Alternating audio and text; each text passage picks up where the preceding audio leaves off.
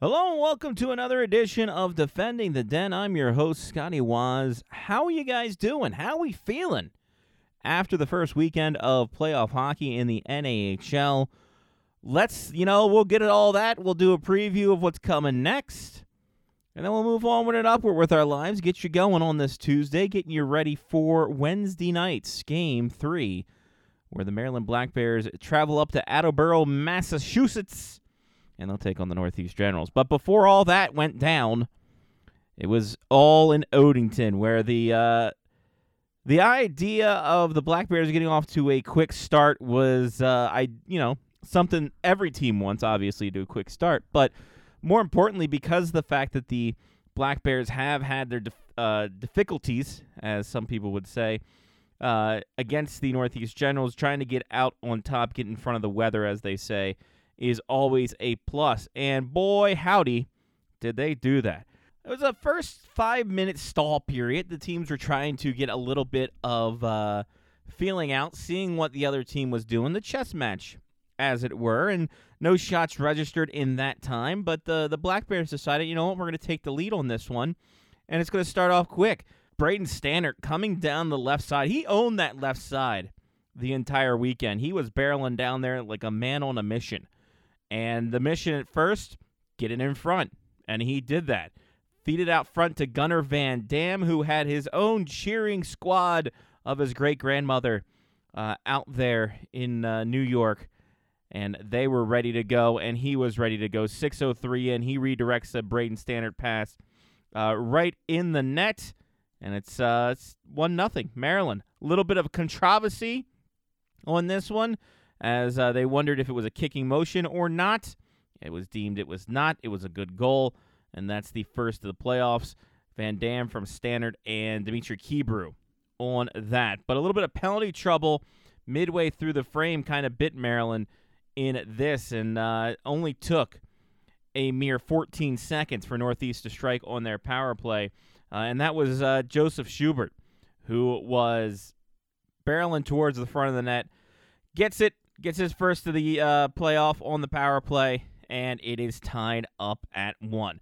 Maryland would keep pressing, however, and it would pay off. They get a power play uh, towards the latter half of the frame, and uh, yeah, they cash in ten sec or sorry, nine seconds into their power play as uh, Samuel Stitz gets a little tip drill going. He puts it home off a Sean Kilcullen shot.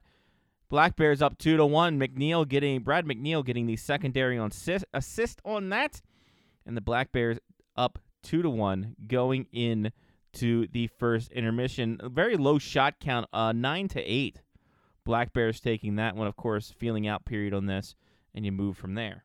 Black Bears did pick it up in the second period, and that's thanks to back to back penalties on Northeast that made the power play get really going in this, and they would cash in yet again. Brad McNeil, this time, just picking up the loose change in front of the net, putting it home for a uh, three to one lead. Gunnar Van Dam with an assist. Brandon Piku with an assist.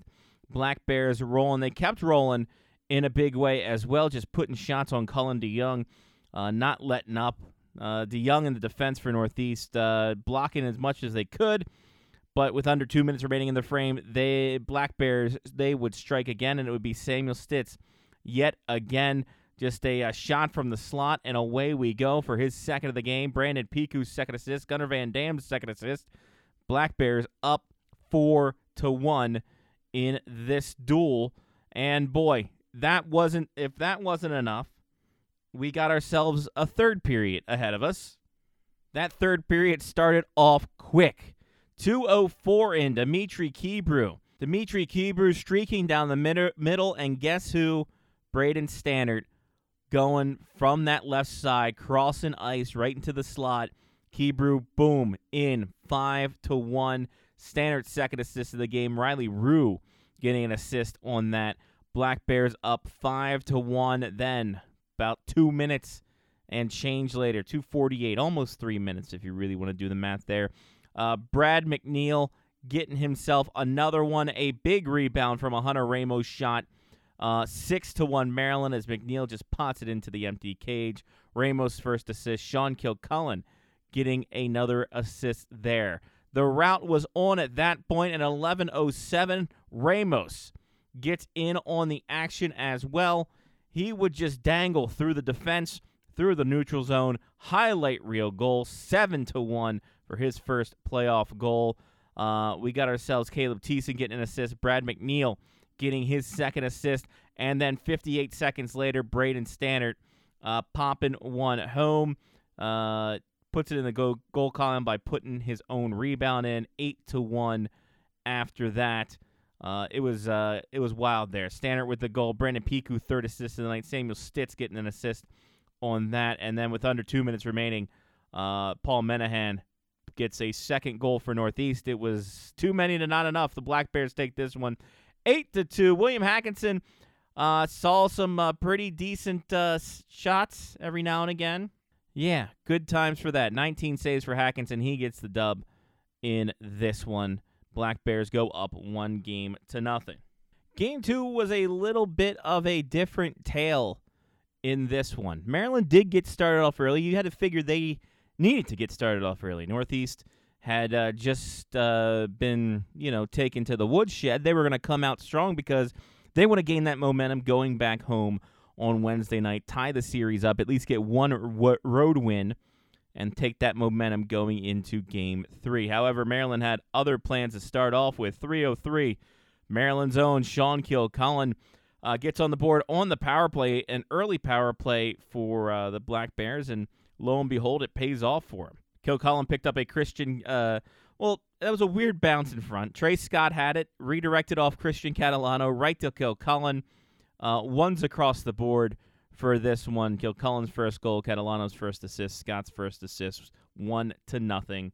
Black Bears. They would really put the pressure on, and by put the pressure on, 26 shots in the first period. Now, of course, this had a lot to do with the three power plays that they did have, uh, but still having that kind of onslaught, trying to really hammer things home, showed that this Black Bear team wanted to get this series done and this game done early, much like they did Friday night. However, different tale as Ryan Schelling for Northeast 1340 in would uh, get uh, level the game. A deflection in front.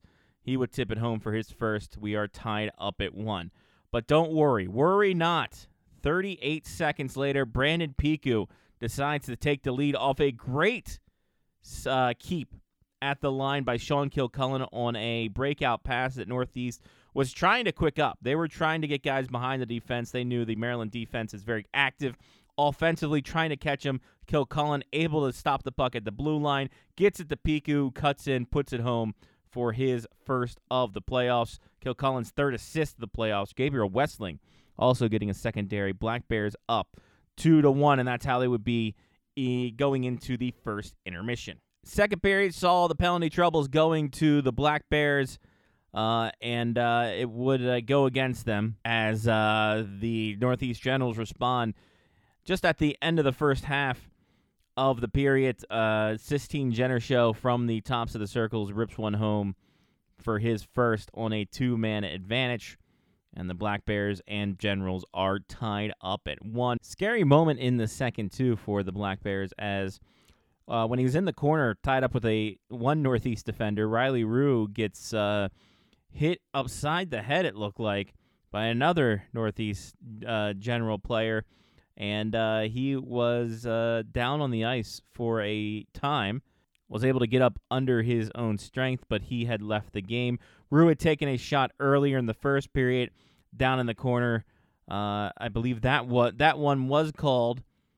Uh, so uh, Rue really taking some bumps and bruises. Who knows what his status will be for the uh, time up in Northeast.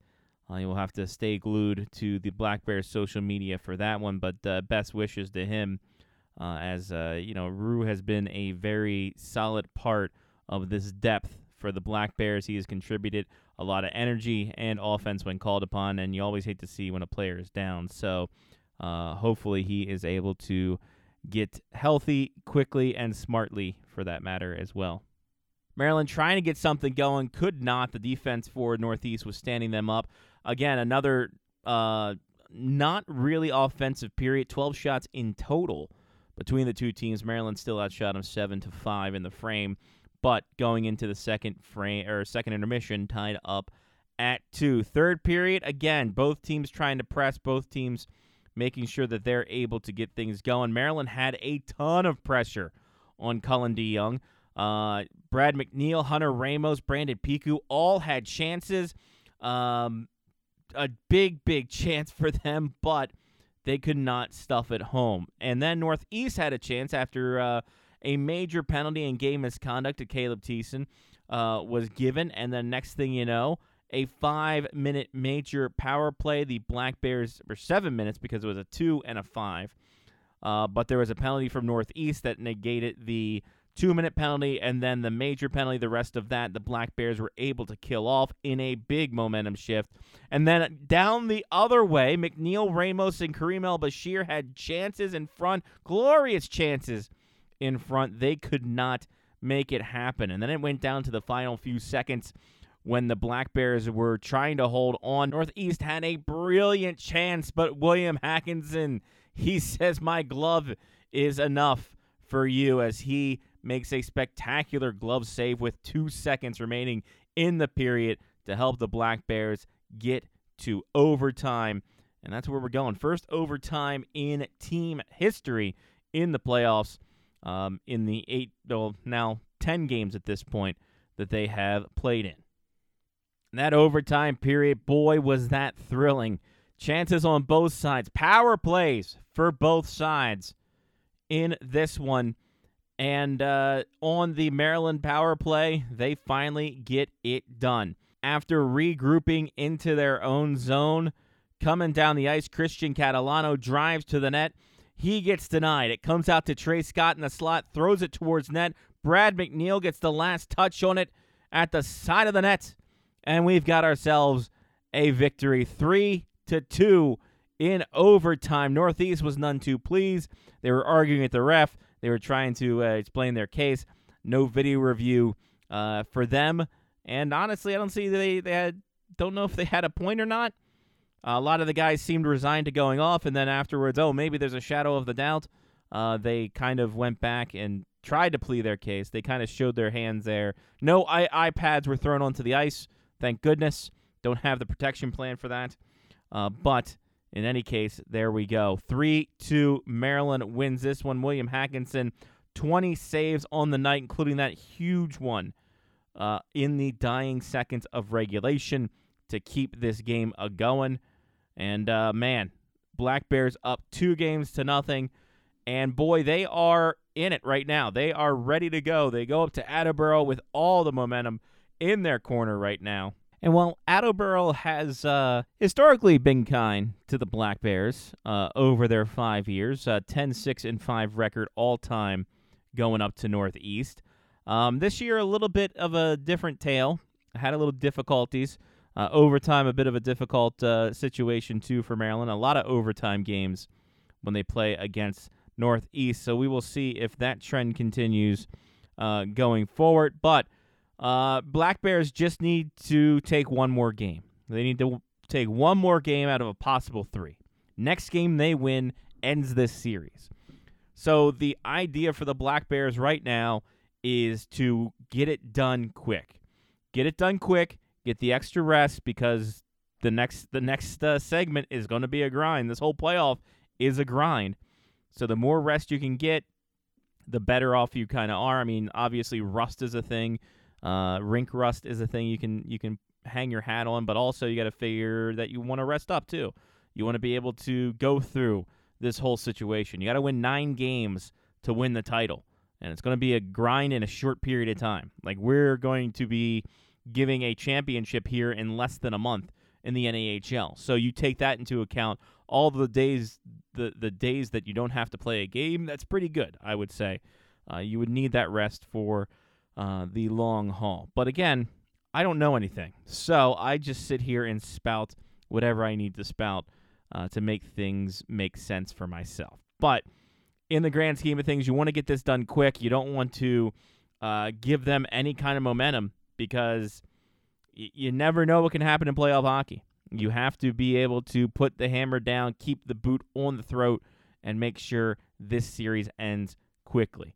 Um, so who's to say what's going to happen Wednesday and Thursday if necessary?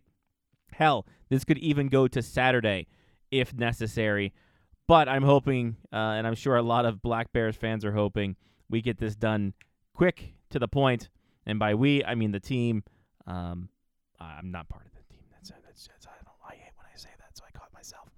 In any case, uh, Wednesday night is uh, when the Black Bears will take the ice once again, as uh, they again up to Attleboro.